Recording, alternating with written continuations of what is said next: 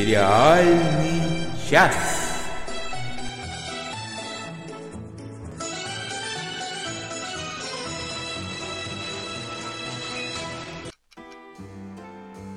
Здравствуйте, здравствуйте, здравствуйте.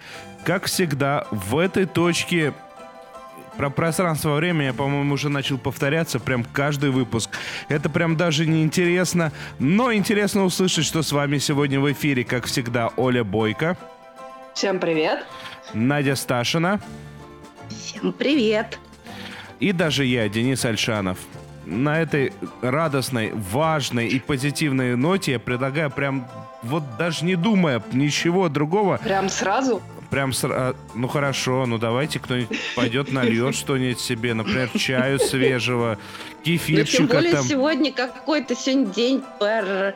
Параскева пятница нас Лео поздравляет. По-моему, не вижу повода не выпить. Слушайте, Наливай. к вопросу про наливать. Я сегодня забыл сфотографировать прям шедевральнейшую вещь, хочу заметить. Шедевральность этой вещи заключалась в том, что я кумыс наливал в юбилейные стаканы из Макдональдса. Прекрасно, прекрасно. И это на- настолько важная вещь, что я предлагаю прям начинать. Давай. Долгожданное.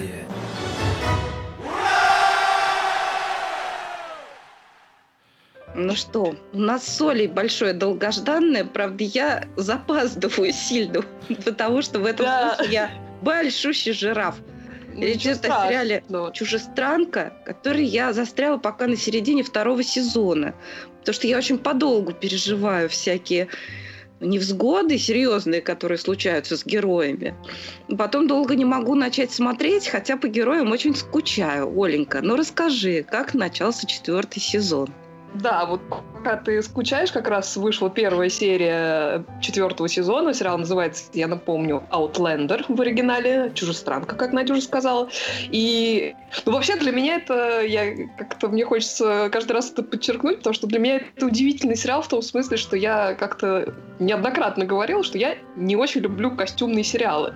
Но вот именно «Чужестранка» — это одно из немногих вообще исключение из этого пра- правила, потому что мне этот сериал ужасно нравится, и как бы э, начало э, четвертого сезона тому подтверждение. Хотя, с другой стороны, что там, шоураннер, наш же Рон Мур, он же создатель моего самого любимого сериала, который Battlestar Galactica. Вот, так что от него всегда чего-то э, качественного ожидаешь. Вот, а я думаю, что для тех, кто вдруг забыл, мы напомним, что Outlander, Чужестранка, это экранизация книжек Дианы Габальдон про английскую медсестру Клэр Рэндалл, которая во второй половине 40-х годов 20 века во время путешествия с мужем по Шотландии проваливается в прошлое на несколько столетий назад, в Шотландию времен якобитских восстаний. Там ее насильно выдают замуж за опального д- шотландского же дворянина Джейми Фрейзера. И вот пока Клэр пытается как-то Ну, не сбежать так от уж насильно ее выдают Ну, замуж. Там уже ну, ей- отношения ей ставят- сформировались к тому. Ей ставят времени. ультиматум, на самом деле. Она же Нет, как просто бы она- за- замужняя женщина. Она просто с- попадает в такую ситуацию, что чтобы что-то такое не попасть в тюрьму, ей нужно оказаться замужем, желательно.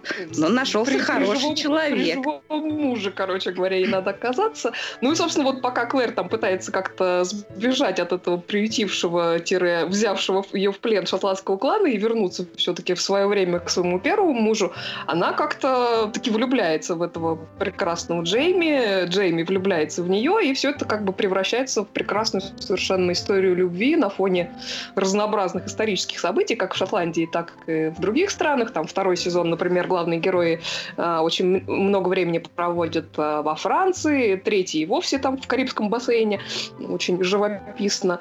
Вот. Причем, э, когда вот э, мы говорим о прекрасной истории любви, то речь там не о каких-то вот, э, не знаю, романтических соплях с сахаром, хотя романтики-то в этой истории очень много, а именно вот о прекрасно показанных таких взрослых отношениях двух людей, которые совершенно искренне друг друга любят, и в этих отношениях там очень много чувственности, много желания. Это, ну, это такая пара, которая, в общем-то, наслаждается физической близостью, и оба там и хотят, и знают, как получить от нее удовольствие, как доставить удовольствие партнеру. И все это как бы очень красиво и совершенно не пошло показано. Мне кажется, в этом, серии, в этом сериале, наверное, ну, не знаю, самые красивые и самые классно снятые интимные сцены. Я не знаю, Надь, ты видел где-то красивее. Нет, в моем рейтинге самых красивых эротических сцен чужестранка с большим отрывом на первом месте. Да, да, ну, да. Тут, конечно, помогает еще тот факт, что играет э, главную пару очень красивые актеры э, Сэм Хьюин и э, Катрина Бальф. Вот. И химия, конечно, между ними совершенно зашкаливает. Поэтому... Удивительно. Причем они, они красивые, не гламурно красивые. Да, они, да, да. Такой вот, такой прекрасной человеческой красотой. Вот они оба отличаются. И... Ну да, там как бы в глазах светится красота, помимо всего прочего. Помимо всего прочего, да. Вот. Хотя и... и прочее там тоже все на месте, да. Э, прочее абсолютно все на месте. Вот. При этом, конечно, там все в этих отношениях не безоблачно по ходу действий. Там много всего неприятного и прям таки ужасного с ними происходит. Ну, да, да. Включая там и насилие, и смерть близких, и там длительную разлуку, когда Клэр в какой-то момент таки возвращается в свое время надолго долгие, аж там 20 лет. Но в общем-то, настоящей любви 200 лет не преграда, поэтому герои, конечно же, воссоединяются. Э, прошлый сезон, как я уже сказала, проводит их на Карибы, а в конце третьего сезона корабль, на котором Клэр и Джейми возвращаются в Шотландию, терпит кораблекрушение у берегов Америки. И вот как раз новый четвертый сезон как раз о том, что происходит с героями в Америке. Причем это еще колониальная Британская Америка за несколько лет до американской революции. Я подозреваю, что американская революция тоже в какой-то момент сыграет свою роль э, в событиях. Вот начинается сезон для них весьма невесело, с потери друга и соратника, а также с весьма как бы это без спойлеров, а, ну, с таких весьма неприятных событий по дороге э, в Северную Каролину, куда Клэр и Джейми едут навестить тетушку Джейми, Джакасту. Вот, ее причем в первой серии не показывают, но я просто жду не дождусь, когда она появится. Вот во второй серии она должна быть, потому что играет ее роскошная ирландка Мария Дэл Кеннеди, и, и потому что уже там по одному описанию этого персонажа из э, первой серии понятно, что это просто огонь конкретный. потому что там... Да, и по трейлеру тоже. Да, описывает ее мужей, и это очень, очень смешно. Вот, в общем, я ужасно рад, что «Чужестранка» наконец-то вернулась. Это отличнейший, захватывающий такой приключенческий сериал с прекрасной романтической линией, с любопытным таким историческим фикшеном. Актеры замечательные, саундтрек прекрасный. Кстати, саундтрек к этому сериалу написал тот же композитор, который писал саундтрек Battlestar Galactica, Бэр Маккрери, замечательный товарищ. В общем, всем я сериал кстати, рекомендую. Он, он издавался как многие саундтреки отдельно, его безумно приятно просто слушать как диск. Да, да, да, очень хороший. пишет, э, что мне сперва понравилась чужестранка декорациями, костюмами, завязкой, но первый сезон уже в середине стал однообразным и предсказуемым. Первое впечатление было хорошим, дальше я разочаровался. Знаете, у меня тоже по первому разу мне показалось, поскольку я смотрела немножко в полглаза, мне показалось, что середина как-то немножко стала провисать. Но потом я вернулась к этому сериалу и совершенно не пожалела. Потом и, и, и нельзя сказать, что предсказуемо э, некоторые события, а те, что предсказуемы, безумно красиво сняты. Так что, да. э, на мой взгляд, это один из вообще достойнейших сериалов. Я бы его смотрела залпом, если бы не переживала так за героев глубоко.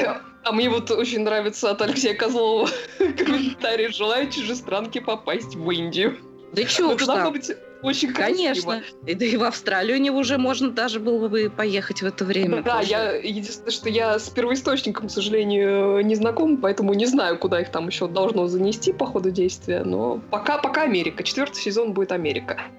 Вот, так что будем смотреть. Будем да смотреть. в Новую Зеландию. Я тут пока... Действительно. Я тут пока вы разговаривали, я открыл этот, как его, как его зовут, кинопоиск, смотрю имена персонажей, такой, думаю, о, как прикольно.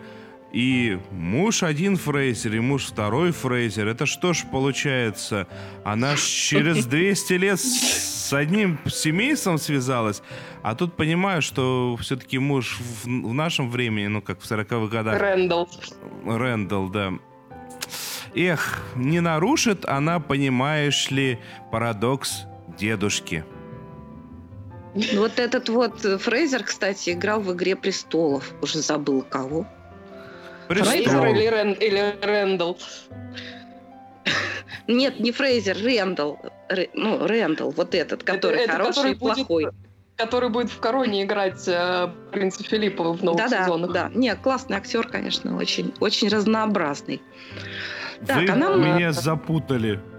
Да, мы тебя запутали. Мы сами запутались. Давайте я для тех, так же, кто так же, как я, ничего не понял. Короче, смотрите, есть один сериал, в нем есть актер, который не тот актер, о котором мы говорили, а другой актер.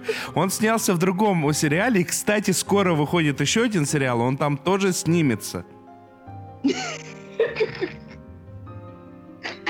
Он это прекрасно пересказал содержание предыдущих серий. А, Настя Попова спрашивает, извините, подскажите, пожалуйста, что там с рассказом служанки, когда третий сезон, насколько я понимаю, его то ли снимают, то ли скоро начнут снимать, и в следующем году будет. Вот. Ну, я проживу пока без рассказа служанки, потому что это тот сериал. Так я не, так я ж не тебе отвечаю. Да, я понимаю, да, да. Слушайте, нам Лео предложил очень интересную тему. Не, погоди, погоди, как эта тема? Денис же хотел нам рассказать. Серьезно? Извините. До того, как, Денис до тут, того, как понимаете тема. ли, уже прям вот, вот, вот так вот, а тут, значит, с ним вот старте. так вот. Это все, все. Извините. Я Давай, Денис, продолжаю с- смотреть э, сериал «Шучу», тот, который э, э, с Джимом Керри, и я могу сказать одну вещь. Ну, во-первых, он все так же хорош, как и начался, но есть некоторые нюансы.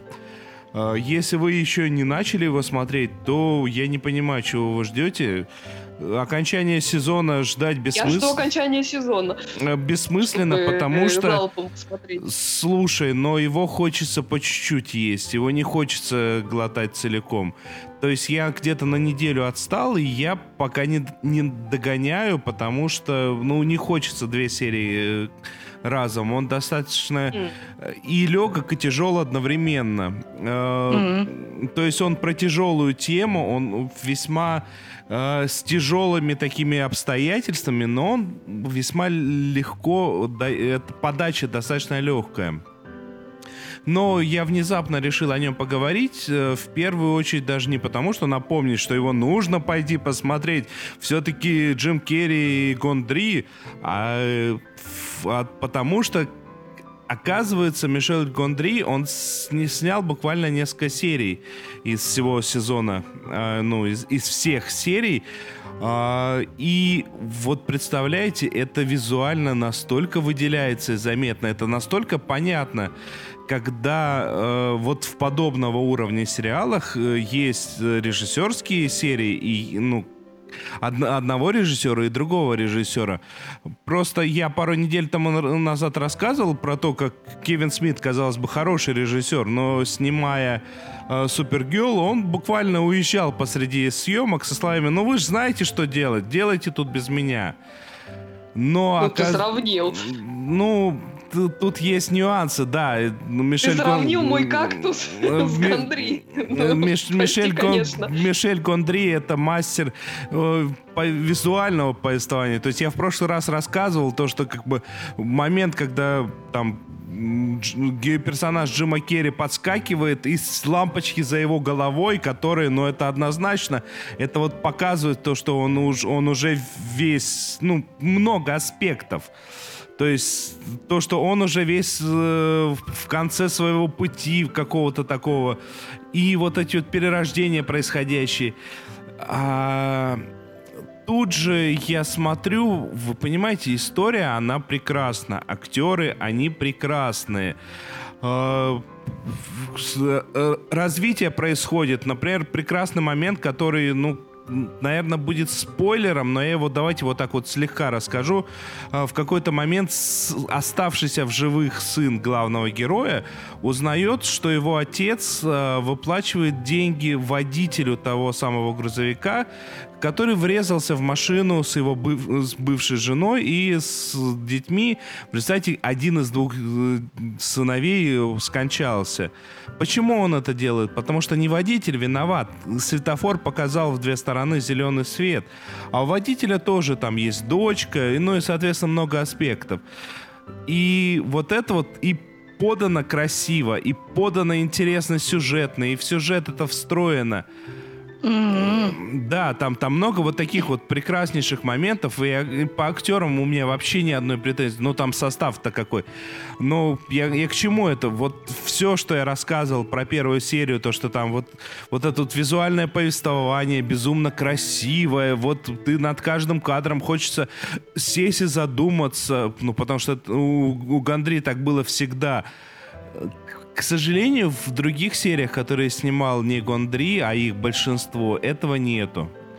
Но сюжет и э, Керри, ну и прочие актеры, они перекрывают. И вот я на самом деле сел и задумался, а вообще обязательно ли это, ну, по сути, это у нас 12-часовой фильм, если бы он весь бы состоял из моментов, которые ты хочешь вот визуально пересмотреть и понять, ага, здесь там свет упал на этот кактус, потому что этот кактус молодой, а этот старый, поэтому на нем нету света. Нужно ли это было бы хоть кому-нибудь? Я вот для себя остался э, без ответа на этот вопрос, если честно. Но еще раз вам говорю, вместо того, чтобы заниматься всякими глупостями, идите и начинайте смотреть «Шучу». Это самая важная история телевизионная этого года про принятие последствий, принятие смерти, принятие изменений, как, как для со стороны ребенка, так и со стороны взрослого, про ответственность, про то, что люди не такие плохие, как кажутся, и не такие хорошие, как хотелось бы быть. Но, короче, надо смотреть. Все. Короче, про жизнь, надо, как надо. я люблю, да. да. Денис да, уговорил. Смотреть. Да нет, не то, что уговорил, я просто действительно думал подождать конца сезона, но раз ты говоришь, что лучше смотреть постепенно, то я, пожалуй, начну. Я тоже. Вот. И обсудим. Все. Угу. Я все сказал, теперь говорите, что вы там хотели сказать.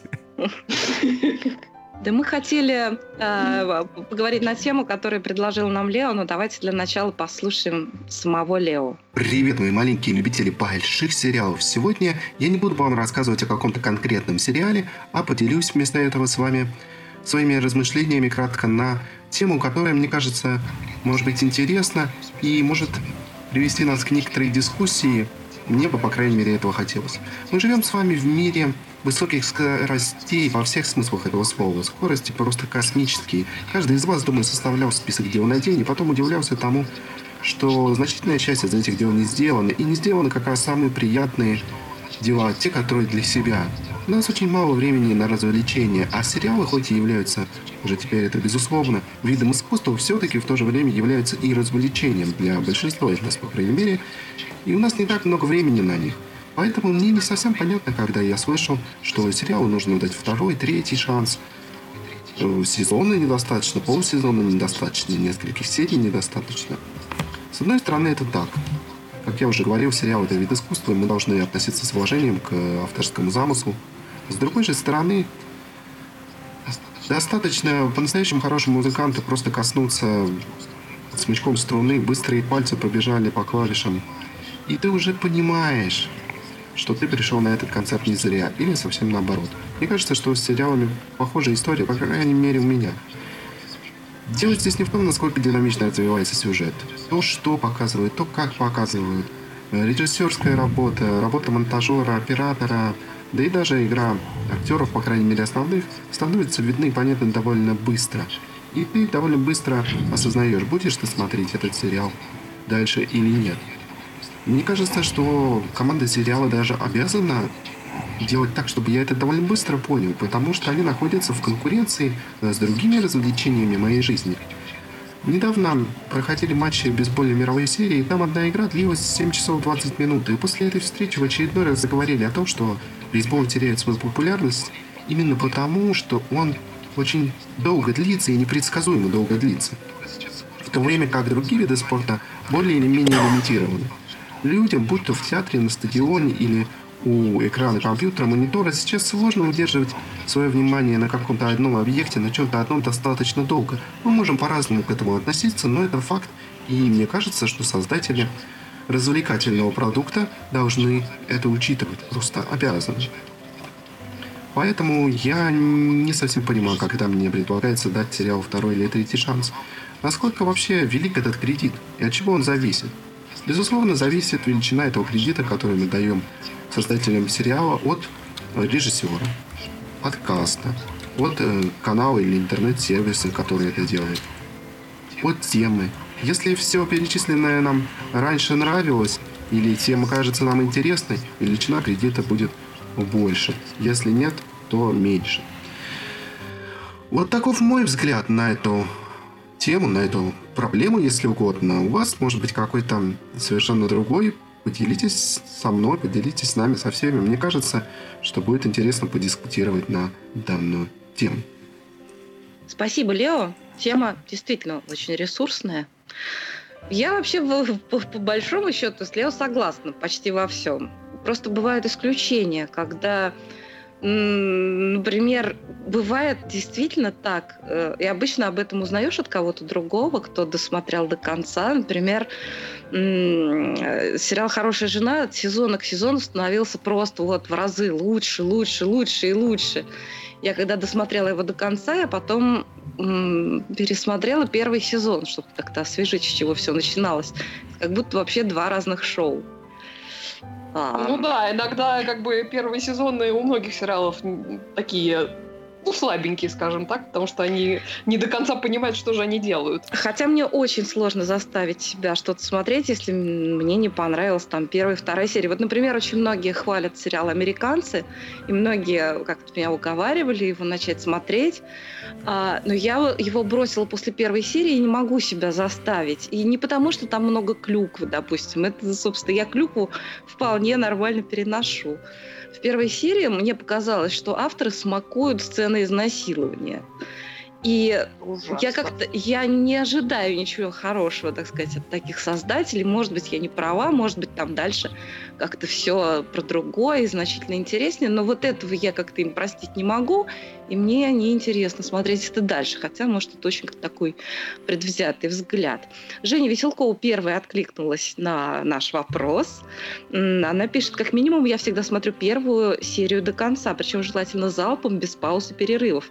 Но я не считаю, что по одной серии можно составить впечатление, потому что есть много примеров не очень удачных и понятных пилотов. Она приводит э, в пример первую серию «Черного, черного зеркала» про свинью. Да, действительно. Это лучшая серия так-то. Возможно, но... Но это серьезно лучшая серия, по мнению большинства, по-моему, критиков.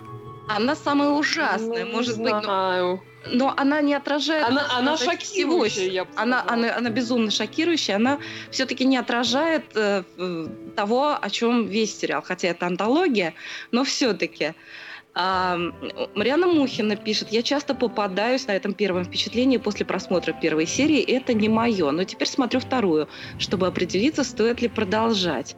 Максим Магин пишет, хотелось бы вообще никогда не бросать начатое, но даже зрители с самым железным терпением нередко выключают недосмотренные серии, иногда даже с раздражением. Я могу после 15 минут бросать смотреть, а могу после двух. Но бывает, что я возвращаюсь к отвергнутому и досматриваю до конца. Да, вот, вот, вот, это все зависит. Максим Магин, кстати, пишет, что он начал смотреть сериал «Германия 86», э, и ему не понравилось. И я хочу сказать, что я тоже «Германию 86» а, перестал смотреть после первой серии. Она безумно невнятная. Вот если Германию 83, которую я рассказывала несколько выпусков назад, ее можно посмотреть для прикола то 86 это как-то, ну, что-то вообще ни о чем. Вот ну, так. Это я все к чему говорю. А, я, например... А? а? Да нет, ну я просто хотела сказать, что вообще все индивидуально. Есть какие-то сериалы, которые там с первой серии заходят, есть которые, не знаю, вообще не заходят. Ну, я раньше, по крайней мере, старалась посмотреть, ну, хотя бы сезон, чтобы, ну, как бы иметь какое-то общее представление. Так, у меня так с «Игрой престолов», собственно, было. Я посмотрел первый сезон, и после первого сезона сказала, что все, нет, дальше не могу. Ну, это вот. точно, а совершенно. Ну, первый сезон «Игры престолов» достаточно вполне, чтобы сложилось впечатление. Ну, в общем, да. А, но при этом, э, я не знаю, я могу зацепиться, даже если мне там не нравится что-то, я могу зацепиться за, за что-то там, за персонажа, могу зацепиться за актера, еще за что-то. Либо если, например, кто-то, чье мнение, в общем-то, я уважаю и, и мнению, если этому доверяю, если он мне говорит, что дальше будет лучше, то я ну, могу перетерпеть. У меня, например, вот, собственно, с сериалом Person of Interest так случилось, потому что мне в общем-то, не нравится первый сезон этого сериала, но мне как бы сказать, что во втором становится лучше. И я, в общем-то, дотерпел и не пожалел, потому что это действительно стал один из моих любимых сериалов. Я вот, вот совершенно поэтому... не понимаю, чем второй сезон лучше. Мне кажется, что все одно и то же, просто персонажей больше. Я как-то устала от него. Ну, видишь, у каждого свое восприятие. Да. Э, слушайте, ну мы хотели вот рассказать о том, что э, мы ждали э, сериал Homecoming с Джули Робертс. И мне первая серия показалась безумно скучной, но я посмотрела почти всю вторую, но я просто не смогла, выключила. И хотя Оля мне говорит, что потом будет лучше, интереснее, все такое, я вот не знаю, мне сложно себя заставить. Мне кажется, что он такой он такой интригующий не по делу. То есть вот там непонятно, что там происходит вообще. Но э, эти непонятки, они просто как-то ради непоняток. И вот эта пустота, она почти ничем не заполнена, разве что ну, визуальным рядом, красивым там местами. Но мне кажется, что это неоправданное, и мне сложно будет заставить себя продолжить смотреть этот сериал. Ну, давайте Олю послушаем, которая досмотрела. Да, я начну с комментария, потому что нам про этот сериал э, тоже писали. Вот Максим Магин как раз нам написал, что вот звезды большого кино незаметно перебираются на малый экран вслед за Джимом Керри, про которого мы только что говорили в сериале «Шучу», э, ворвалась в сериальную индустрию и Джулия Робертс, снявшаяся в психологической драме «Возвращение домой». Если у кого-то есть усталость от экшена, хочется спокойно посидеть в компании с умной, обаятельной героиней, которая работает в Центре социальной реабилитации и пытается помочь бывшим военным адаптироваться к мирной жизни, то возвращение домой вам подойдет. Да, собственно, действительно, э, все-таки сериалы все больше привлекают э, звезд первой величины. Вот пока мы ждем, я думаю, ну, как минимум мы с Надей ждем возвращения мегазвездного состава Big Little Lies, который нам обещает О, да. Э, Мэрил Стрип во втором сезоне.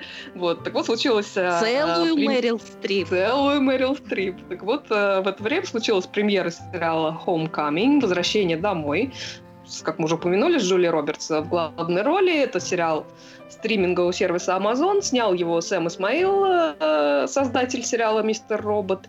И в общем-то, действительно, этот сериал как раз э, подходит очень для обсуждения нашей спецтемы. Я посмотрела первый сезон целиком, все 10 серий. А, надо сказать, кстати, э, что серии тут короткие, по 24 минуты всего, так что на весь сезон уйдет не так уж много а, времени. А мне это казалось, что прям по полтора часа. Действительно, там же пришло всего там 25 минут. Ну, давай я, наверное, расскажу, о чем сериал, чтобы было mm-hmm. понятно, в чем там вообще весь сырбор. А, так вот, в центре сюжета там некая частно финансируемая программа под названием как раз-таки Homecoming, то бишь «Возвращение домой». И на первый взгляд, э, это, вот как нам уже Максим Магин написал, это такой центр соцреабилитации военных, вернувшихся из горячих точек, то есть предполагается, что в рамках этой программы им помогут справиться с посттравматическим расстройством и адаптироваться к гражданской жизни участие в этой программе. Извините, добро... да. секунду, я перебью. Там достаточно рано становится понятно, что за этой программой скрывается нечто еще. И, возможно, что-то такое там таинственное, может, даже криминальное. Но, на мой взгляд, вот этот вот момент зависания, он ужасно затянут. И он сделан как раз скучно. Когда затягивают э, с развитием в, вот этой вот э, темы как раз таинственной. Вот что ты скажешь? Можно я это подойду к, к этому моменту? Как, ну, я, я с тобой согласна. Я с тобой согласна, просто я хочу подойти к этому, немножко рассказав все-таки о чем э, сериал, потому что ты как бы знаешь, о чем речь, а люди, может, еще не смотрели. Вот, так э, вот еще раз, значит, в этой программе вроде как участие добровольное, и к участникам там привле- при- предъявляется два требования. То есть они должны в обязательном порядке есть все вместе в столовой этого самого центра и раз в неделю беседуют с психологом.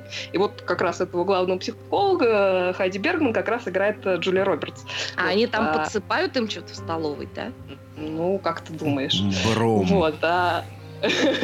Вот, собственно, фокусируется Меня осенило вдруг. фокусируется история того, что вот происходит в этом реабилитационном центре, в основном как раз на двух линиях. На отношениях Хайди с ее таким довольно дотошным боссом Колином, играет его отличный совершенно Бобби Коновали.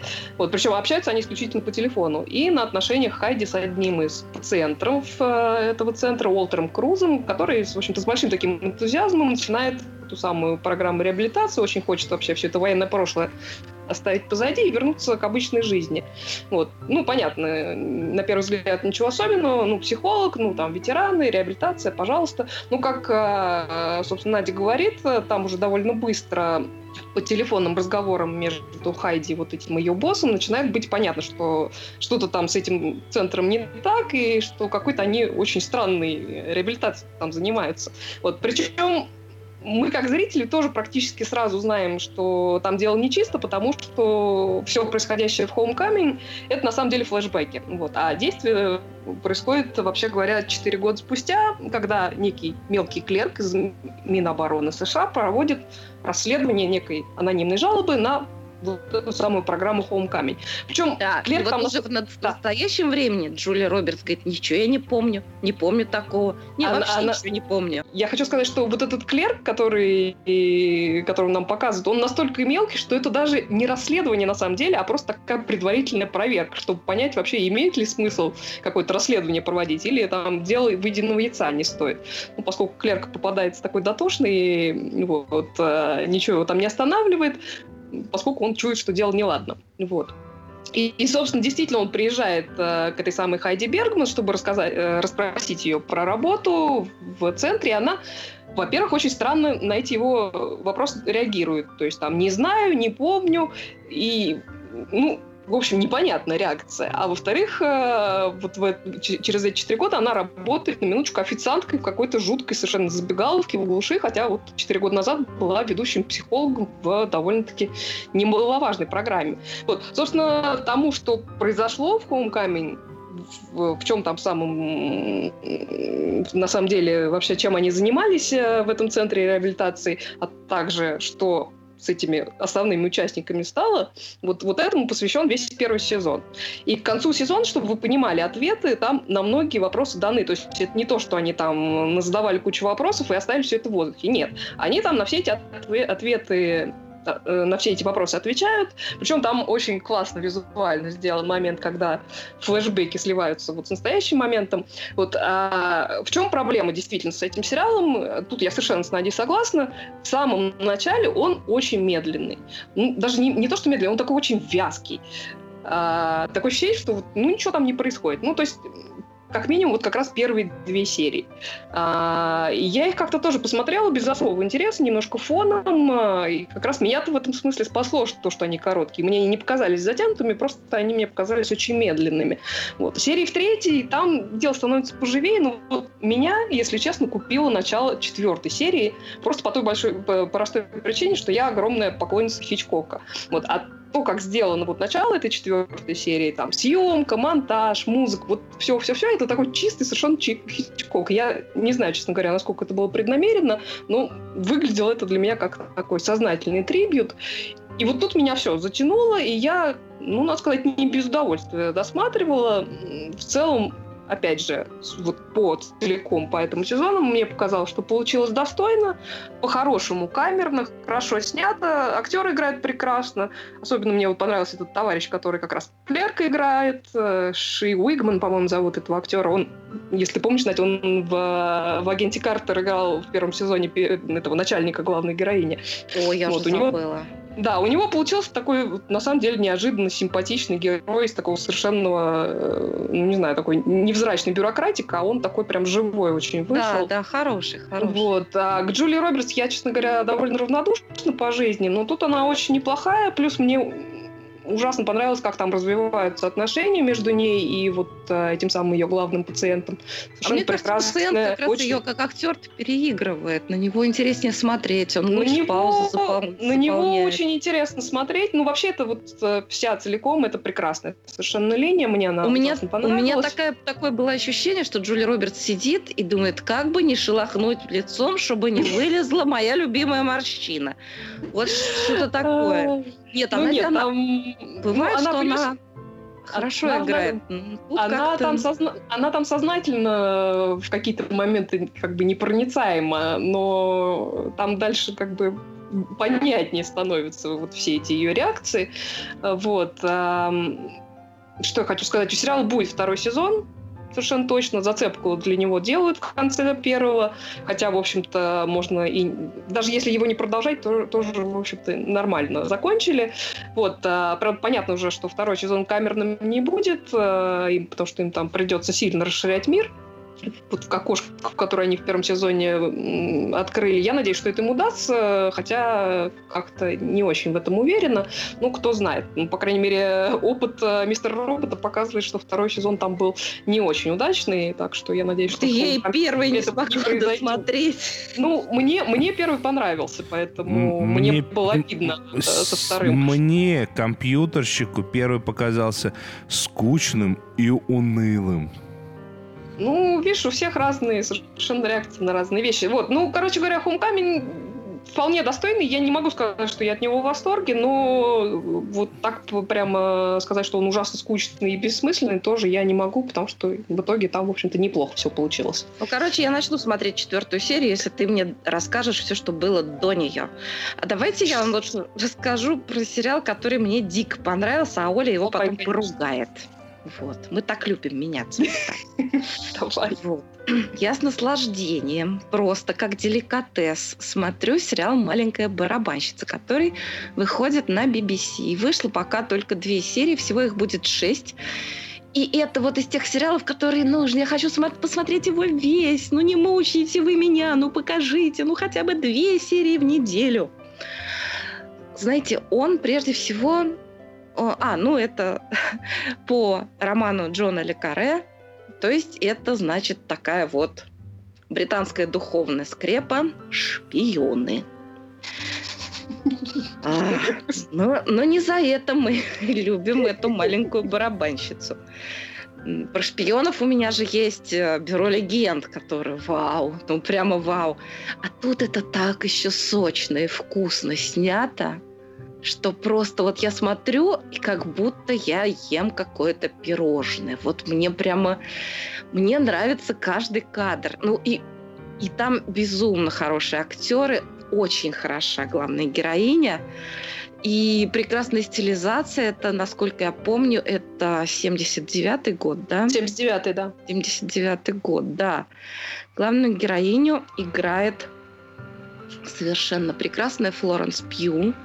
Угу. Она яркая, она очень красивая, но не гламурной красотой, опять же.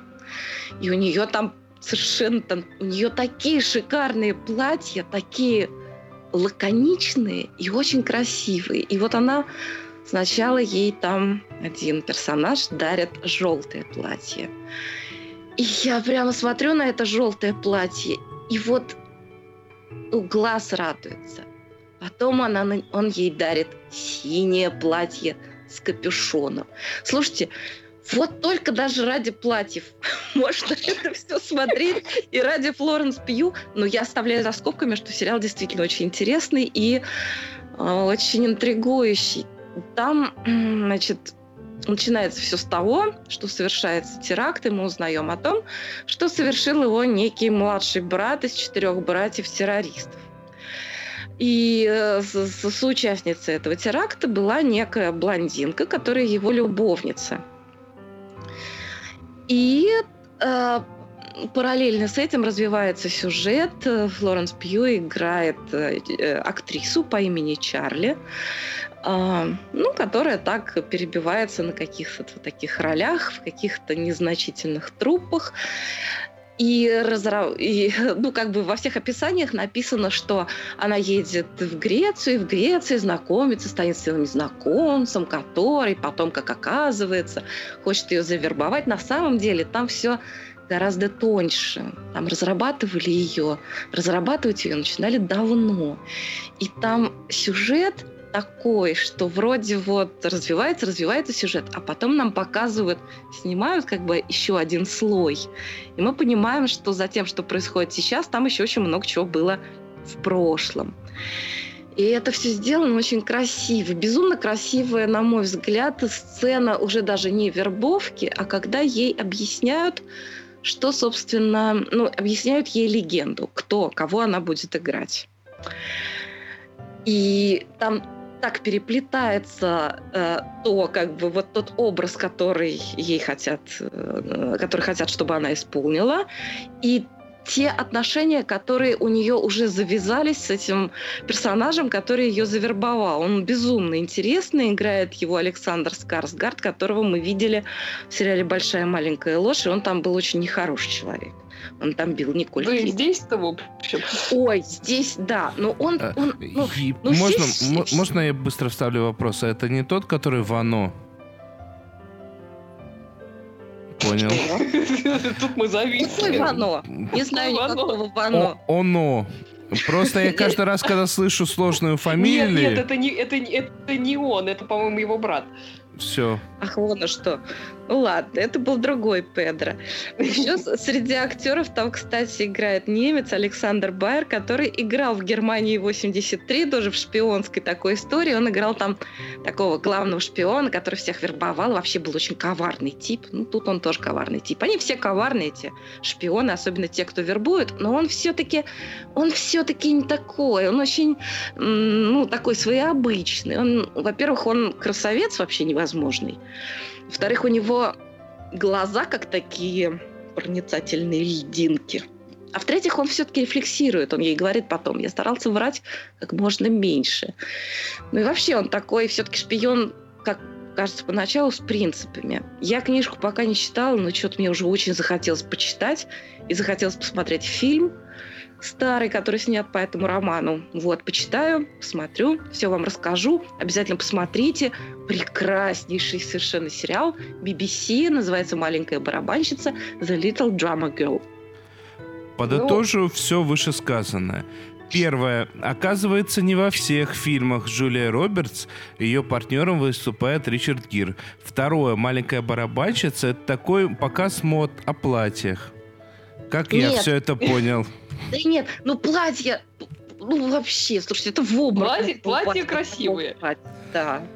Платье красивые. Флоренс Пью совершенно прекрасная. Если вы не видели прошлогодний фильм с ней «Леди Макбет» по, по Лескову, по «Леди Макбет» э, Мценского уезда, то я вам крайне рекомендую его посмотреть. Она там совершенно замечательная. Я и посмотрю. здесь она тоже крайне хороша, и она, пожалуй, чуть ли не единственная причина, по которой я готова этот сериал продолжать смотреть. Актриса я, честно говоря, потому что я, честно говоря, чуть не заснула там, на нем. Там началось.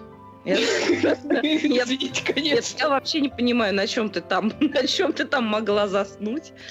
Там еще, кстати, в касте объявлен Чарльз Дэнс, пока его не было да, в первых двух сериях, но я очень-очень рада буду его увидеть, потому что он гений, по-моему. Можно вот. я тоже выскажусь вот в, в эту вашу тему а, по поводу того, с какой серии заходит. Я Давай, могу конечно. сказать, что а, Олеший его знает, иногда цепляет реально с первых секунд. Mm-hmm. И, и тут mm-hmm. далеко не обязательно, что это гениальный сюжет, гениальный сценарист, гениальные режиссеры, актеры просто цепляет с первых секунд. А иногда э, ты смотришь не без отвращения, а в, так э, просто, знаете, через силу просматриваешь какое-то количество, чтобы попытаться понять, о чем все говорят. И вот понимаете, тут вот этот вот главный момент. А о чем все говорят? Просто если просто так, где-нибудь там, я не знаю, в своем любимом Netflix, Амазоне, медиатеке, кинопабе, либо еще где-то мне рекомендуется сериальчик, я его включаю, то есть автомат мне рекомендует сериал, я его включаю первые 30 секунд, там, 5 минут, 10 минут, мне кажется, плохими, странными и неинтересными, я выключаю его гарантированно сразу.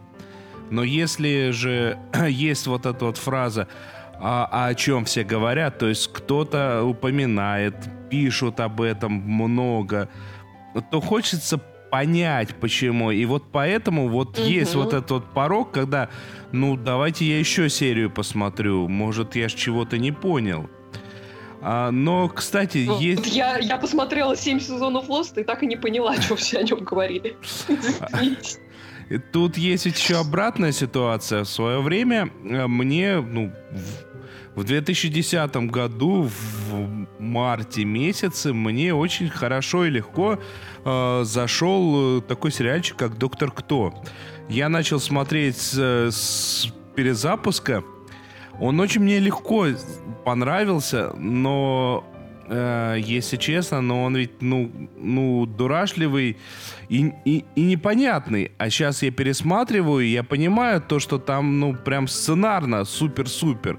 Ладно, тем не менее, давайте побежим мы все-таки дальше. У нас еще очень много о чем поговорить. Вот «Доктор Кто» как раз это тот сериал, которому надо дать шанс после первой серии mm-hmm. про, про манекены. Слушай, Вторая ну, серия... ну, ну нет, но первая серия мне очень понравилась. Она... Ну, хорошо, но она нравится не всем. Я, например, в два, два захода у меня было про «Доктор Кто», и вторая серия просто ну, на порядок лучше сделана. Так, ну, они оба тюз. Театр юного зрителя, простите меня, пожалуйста. Ну, Давайте к, к нашим манекены, юным зрителям. Манекены пойдем. не проканали у меня. Вот. А вот кошки — это другое дело. Там ну, нет кошек во второй серии. А что там второй? А, там увлажните меня. Да. да? Ну что, смешно, прикольно. Прекрасная серия. Да. Ладно, побежали. Смотрели, смотрим, посмотрим. Быстро так коротенько, потому что я не успел толком еще посмотреть, потому что он буквально вот только что вышел. Э, второй сезон э, продолжение прям даже звучит-то хорошо. Я хочу повторять и повторять. Э, продолжение вестернизированной а, аниме по японской игре, снятой по мотивам английской книги про я забыл, болгарского, что ли, убийцу. Ну, про Дракулу, короче. Про то, как семейка... Румынского. Бель... Румынского, да. Про то, как семейка Бельмонтов э, пытается уничтожить э, Дракулу и всех его приспешников. А вот все, что я говорил про первый сезон, вот все то же самое э, ровно действует пока и про первую серию второго сезона. А вышла только одна серия? Нет, это ж Netflix. Вышло все целиком. Просто я только сегодня узнал и успел посмотреть только одну серию. Что я-то узнала еще, когда он вышел, но просто не успел. Не, не, но не. поскольку я смотрела первый сезон, то я, пожалуй, посмотрю и второй. Он мне понравился. Слушай, ну оно, оно интересно, оно захватывающее. Понятно, что там у Дракулы какие-то глубинные есть позывы не просто так сожрать все человечество, и он это даже озвучивает. Ну, у него там и мотивация, собственно, да, да, э, да. достойная. То есть у него мотивация, при этом он собрал всех Я прочих руку, вампиров. Какая мотивация у него есть людей? У него... Убили жену любимую. У него убили жену в достаточно неприятных, неприятной ситуации, и он, это какой, он включился в режим мести, но, тем не менее, месть это не такая из категории «я найду только тех, кто убил мою жену», а он из категории «ах, вы сволочи, все гады одинаковые». Да. Ну, ну, да, жизненно. Ну, как бы да, как, понятно, что он, тем не менее, все равно злодей, но не карикатурный.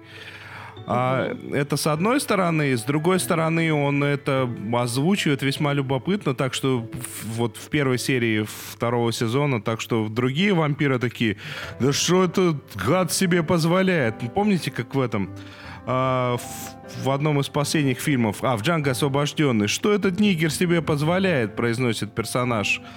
А, господи, я забыл, как зовут актера, который играет Ника Фьюри. Ну ладно, не суть. А, ну, мы поняли. Да, да, вот здесь примерно то же самое. Да что он себе позволяет? Он берет людей, управляет нами. А и, и это интересно, это захватывающе, это интересно. Э, и ну, если вы кто-то купится на фразу то, что это аниме, то это не аниме, это визуально только вот взяли особенности некоторые прорисовки, а во всем остальном это вполне себе европейский мультик про вампиров и про то, как нужно с ними бороться. Смотреть буду дальше, посмотрю, наверное, на недельке с радостью, а больше сказать нечего пока. Я так понимаю, и что в следующий, в следующий раз мы сможем обсудить уже по-человечески. Ну, я думаю, на наш сериальный час двоих ведущих хватит, которые смотрят мультики про вампиров. Вы нет, меня не, не соблазните. Нет, нет. А, мы не но пытались. Зато, но зато меня соблазнила Теа Шуваева. Я вам хочу об этом рассказать. Подождите! А кто же это все-таки убил на Лестра? Да, вот этой заставочкой мы собираемся предварять а, рассказы о детективных процедуралах. Мне написала Теа Шуваева. Ну, в смысле, она всем написала, но интересуюсь, знаком ли вам австралийский The Doctor Blake Mysteries. Нашла, что вполне подходит на роль антидепрессанта. Не шедевр, но меня чудесным образом отвлекает. А, соглашусь. Это не в том смысле антидепрессант, что э, хохотать там начинаешь. Это антидепрессант в том смысле, что он очень успокаивает. Он какое-то дает вот ощущение надежности. Э, хотя сериал называется э, ну, «Тайны доктора Блейка», да, в нашем переводе просто «Доктор Блейк». И хотя это действительно про доктора, это все-таки детектив. Герой ну, чрезвычайно какой-то обаятельный. Он такой доктор Ватсон и Шерлок Холмс в одном флаконе. Вот как если бы доктор Ватсон э, обладал дедуктическими способностями Шерлока Холмса. Он доктор, он э, прошел войну и э, всячески нам потихоньку рассказывают, что он пережил очень большую трагедию со своей семьей, все это связано вот с семьей, с войной. Я пока не досмотрела до того, чтобы нам все это объяснили в подробностях. Ну, в общем, он переживает это все, но при этом он э, не является таким э, небритым детективом, вот в таком классическом уже нашем смысле слова. Он совершенно не угрюмый, он очень, он немножко печальный, наверное, но при этом он неизменно такой, такой доброжелательный. Он такой мягкий достаточно по характеру. Он блондин, к тому же, с бородой. И вообще у него такой вид, такое умное русское лицо. Вот он мог бы еще сыграть этот актер, например, не знаю, какого-нибудь нашего купца первой гильдии. Вот такой он. Простите, пожалуйста, не могу не вставить. Это что, Данила Козлов? Нет, я же сказала блондин. А я не помню, как выглядит Данила бородой. Козлов. Я даже не знаю, кто это. Ну, я примерно помню. Ну, неважно. Причем тут вообще Данила, слушай. А е... у меня просто реакция. Если кто-то может сыграть что-то русское, либо это Безруков, либо Козлов. Но Ой, Безруков это без плохо. Ну, к тому же он не Козлов, а Козловский. И, кстати, вот этому актеру, который играет доктора Блейка, ему имя Данила подошло бы больше, чем Даниле Козловскому, да. Или Козлов все-таки. Слушай, неважно, ты меня запутал. Но, в общем, хочу сказать, что это классический такой детективный процедурал. Но он при этом очень уютный. Там очень симпатичные второстепенные персонажи. Там прекраснейшая стилизация. Вот тоже, вот он очень вкусный вот на вид. Э, дело происходит в 50-е годы. И там даже снимали сквозь такой фильтр, а, чтобы кадр был примерно как вот первые цветные фотографии. То есть где красный цвет, он чуть-чуть немножко не красный, а такой терракотовый. Чуть-чуть там немножко все вот так вот, чуть-чуть сепи, чуть-чуть, вот, вот так вот. Что я хочу сказать? Если вам понравился британский Гранчестер, и вы скучаете по нему, обязательно посмотрите доктора Блейка. По духу прямо очень-очень-очень-очень подходит. Какая-то такая, такая семейная атмосфера между персонажами. И атмосфера такой британской провинции – ну, там в Австралии у них тоже, в общем, какие-то интриги там по поводу конкурса «Мисс Бегония». Лучшие бегонистки города слетаются там со своими бегониями. В общем, это замечательный сериал, очень такой седативный. После трудного дня, чтобы успокоиться, смотрите «Доктора Блейка» вместе а с вот нами что тебя послушала, и мне почему-то по, по странной ассоциации захотелось пересмотреть э, про Мисс Фишер, австралийский сериал, который да. Мисс Фишер Murder Mysteries. Они чем-то они чем-то похожи, но если мисс, мисс Фишер, она такая более будоражащая, она такая более, ну, такая эпатажная, в, ней, в нем больше юмора, то этот действительно такой, он более британский в классическом смысле слова. Он такой Агата Кристи стайл, но со своими какими-то очень милыми особенностями.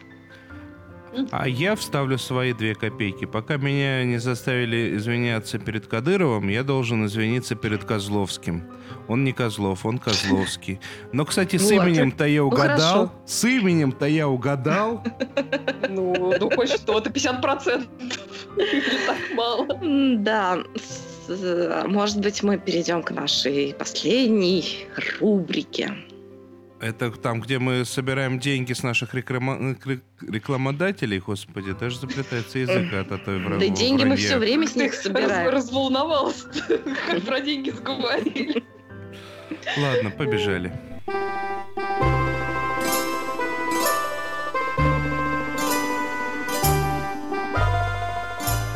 Евгеньевич, я вашу бургундскую полечку перепер на родной язык. Воображаю.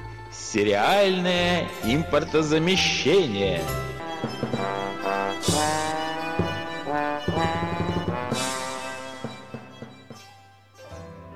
Сегодня в сериальном импортозамещении у нас сериал «Обычная женщина», который, я так понимаю, многие из наших слушателей уже посмотрели. Мы относим это э, к разделу сериальное импортозамещение по рекомендации Марианны Мухиной. Она пишет, что я отношу «Обычную женщину» к разделу сериала импортозамещения, имея в виду «Дурман» и даже «Во все тяжкие». Это замечательный, очень достойный внимания сериал «Обычная женщина», первый сезон которого прошел на этой неделе. Это уже серьезная заявка на то, чтобы начать всерьез относиться к российским сериалам. А, безусловно, талантливый режиссер, в данном случае Борис Хлебников. Э, также Максим Магин нам написал про этот сериал «Закончилась обычная женщина», которая в чем-то превосходит прелестную сказку «Домашний арест». В «Обычной женщине» отражение современной российской действительности. Начиналось все как легкий, приятный детектив с забавными моментами, но постепенно драматизм усиливался, достиг апогея, в конце была почти трагедия, и там открытый финал. Хотелось бы второй сезон, чтобы расставить все точки над «и». Сериал «Обычная женщина» посмотрела Анна Мендлин поделилась с нами своими впечатлениями. Давайте послушаем. Привет, друзья! Это Аня Мендлина. Хочу вам рассказать про сериал, который сейчас только закончился на ТВ-3 под названием «Обычная женщина».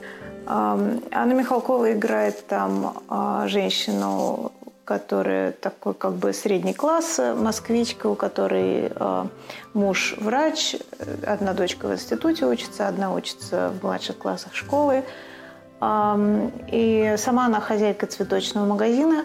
Все это только на поверхности. На самом деле, конечно, а, она, как, впрочем, и все члены ее семьи, как потом постепенно выясняется, ведет двойную жизнь и является хозяйкой борделя. И это ее основной бизнес, который прямо начиная с первой серии становится, в общем, ее занятием 24 часа в сутки, потому что она оказывается посреди такого уголовного сюжета, Ей приходится избавляться от внезапно появившегося трупа и расследовать, э, насколько она может это убийство с помощью своей такой подельницы, такого женского доктора Ватсона, туповатого, но милого. И одновременно эту же историю расследует милиция, разумеется. И, кстати, это интересная очень сюжетная линия. Молодая девушка-следователь и ее коллега-милиционер, и ее мама. А, вся эта история прописана довольно здорово, пожалуй, одна из самых убедительных сюжетных линий. Ну, я сразу скажу о плохом, а потом еще немножко о хорошем. А, самое слабое, на мой взгляд, э, здесь это работа сценаристов. Сериал написан чудовищно плохим языком этим прекрасным актерам, им, в общем, приходится играть только с помощью мимики, потому что говорить им нечего. Такое впечатление, что им приходится вот читать телефонную книгу или какую-то квитанцию по уплате за электричество. Продвижение сюжета достигается часто путем того, что у кого-то из героев звонит телефон, он с выпученными глазами и искаженным лицом слушает то, что ему говорят, а, сообщает своему собеседнику, который с ним находится в кадре, я побежал очень срочно, объясню потом. И убегает, хлопнув дверью, после чего у нас появляется возможность оказаться в следующем кадре. А, но это как бы на таком микроуровне, а на макроуровне у меня большущая претензия к этому сериалу, который состоит в том, что он чрезвычайно провисает посередине. То есть там отличная первая серия, и здорово динамично сделана завязка, и потом это как бы развивается чуть-чуть в направлении черной комедии, немножко криминальной драмы, немножко такой человеческой драмы, а, но потом оно начинает как бы крутиться в холостую. И где-то к серии пятой возникает ощущение, что, может, хватит вообще это смотреть, потому что все время одно и то же, разные вариации более или менее а, одной и той же чернухи. К концу а, создатели сериала приняли, я так понимаю, такое кардинальное довольно решение – что вместо того, чтобы эм, включать какие-то флешбеки в течение других серий, они к самому концу сериала вдруг, значит, переворачивают все с ног на голову и показывают нам то, что произошло за несколько лет до вот этих основных событий, и это объясняет мотивации и историю всех персонажей. И, с одной стороны, это моментально как бы возвращает интерес и интенсивность всему действию. С другой стороны, я не знаю, сколько человек доживут до восьмой и девятой серии. Я имею в виду зрителей, не, не героев. Вот в силу актерской игры и в силу каких-то психологических э, моментов, которые показаны довольно достоверно, хотя далеко не все, а, мне кажется, что сериал стоит того, чтобы его посмотреть. У него, безусловно, есть месседж такой совершенно адекватный и печальный о том, что, в общем, несмотря на свои самые лучшие намерения и принципы и все что угодно, человек против системы, в общем-то, шансов никаких не имеет. И не столько против системы как бы государства, а просто против, так сказать, хозяев жизни, что силы слишком неравны, и, а, в общем, есть такое ощущение обреченности и безнадежности играют все довольно неровно. Есть очень хорошие актерские работы, есть абсолютно никакие. Э, точно так же есть очень хорошие сюжетные линии, есть совершенно натянутые и искусственные. То есть, вот мне кажется, с небольшим моим опытом э, просмотров э, российской продукции телевизионной, мне кажется, кардинальная разница состоит в отсутствии нижнего порога. Или что-то сделано хорошо, или оно сделано никак, или оно сделано безобразно. И почему-то это никого не волнует, все это совмещается в одном кадре. А, так что, в общем, я, я считаю, что попробовать начать хотя бы это смотреть надо. Я вас предупреждаю, что посередине как-то начнет становиться немножко тяжко, если у вас есть эти 9 часов времени э, посвятить э, этому сериалу, или хотя бы посмотреть начало, чуть-чуть середины и потом две последние серии, э, то я думаю, что это может оказаться довольно любопытным. Спасибо, Анна Медлен. Меня, меня очень заинтересовало. Я постараюсь найти 9 часов, чтобы посмотреть. Ну, вот расскажешь нам потом. Я еще добавлю буквально два слова, помимо, как всегда, ужасно, я так позываю, несмотря Михалковой, а, там есть пару прекрасных актрис, как минимум Татьяна Догилева, правильно же фамилию, да? Вот ну раз. не ругай так Михалкову, вот. давай... Ну, она отвратительная. Она отвратительная. в этом сериале. Она отвратительная по жизни. И вторая Но хорошая ты актриса любишь кого-нибудь заклеймить таким образом. Ну, не это надо худшая так. актриса всех времен и народов. Точка. И папа у нее плохой.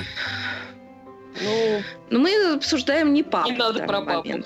Да. Вот. Ну, это, это с одной стороны, а с другой стороны, м, как бы и вот в, в принципе все то, что было сказано, оно с легкостью и всенарод, к всенародно любимому фильму «Аритмия» можно отнести. То есть, э, ну, это, мне кажется, во многом такая манера режиссерская, когда, в общем-то, текста и нету хорошего никогда, когда есть все остальное на очень хорошем уровне, то есть там мимика, какие-то такие визуальные находки, хотя и Ну, я в не хорошем скажу, сериале да. должны быть хорошие диалоги. М, Вот, ну, я, не, должны я, не быть. гова- я Кстати, не я- говорю, что их не должно быть. Я говорю ну, то, что как бы э, это, в принципе, достаточно ожидаемо было. И в- другой вопрос, что в аритмии это могло проканать, потому что это короткий фи- фильм, где, в принципе, идеологии не важны. А здесь это не могло э, быть так понятно, хорошо и, при- приятно принято, потому что это в сериал, здесь много времени, ты его смотришь, и ты на самом деле, ну, несмотря, я не буду не соглашаться, не спорить, но если там реально плохо с диалогами, ну, как бы да, потратить два- 10 часов своей жизни на то, чтобы там экали-бекали, не пойми как, как я сейчас, но это уныло. Ой, отрезал просто. Вот. Я все сказал. Молодец. Лучше аритмию посмотрите. И мне расскажите, стоит ее смотреть или нет. А так ты еще и аритмию не смотрел? Ну, я, молодец. Я ее наполовину посмотрел, она, Ми- кстати, Меня неплохая. поражает, как ты, как ты умеешь быть многословен, особенно в отношении того, что ты не смотрел. А главное, авторитетен.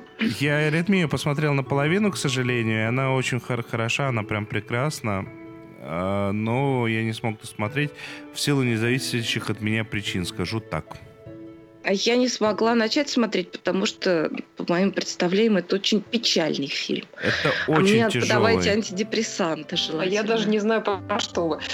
Э, Это фильм этого года, ну точнее он вышел у нас в этом году, его, по-моему, вообще везде, куда только можно, уже собрались отправить, Э, куда-то уже успели И отправить. все очень его хвалят. И все его очень хвалят, но это про нашу медицину фильм, так что он а- априори не может быть легким.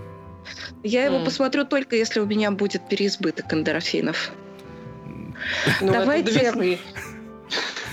Я понимаю, что нам очень, очень жаль расставаться друг с другом, особенно с Денисом, который так так добр сегодня, так тактичен и так, э, как еще, не знаю чего. Короче, давайте закругляться.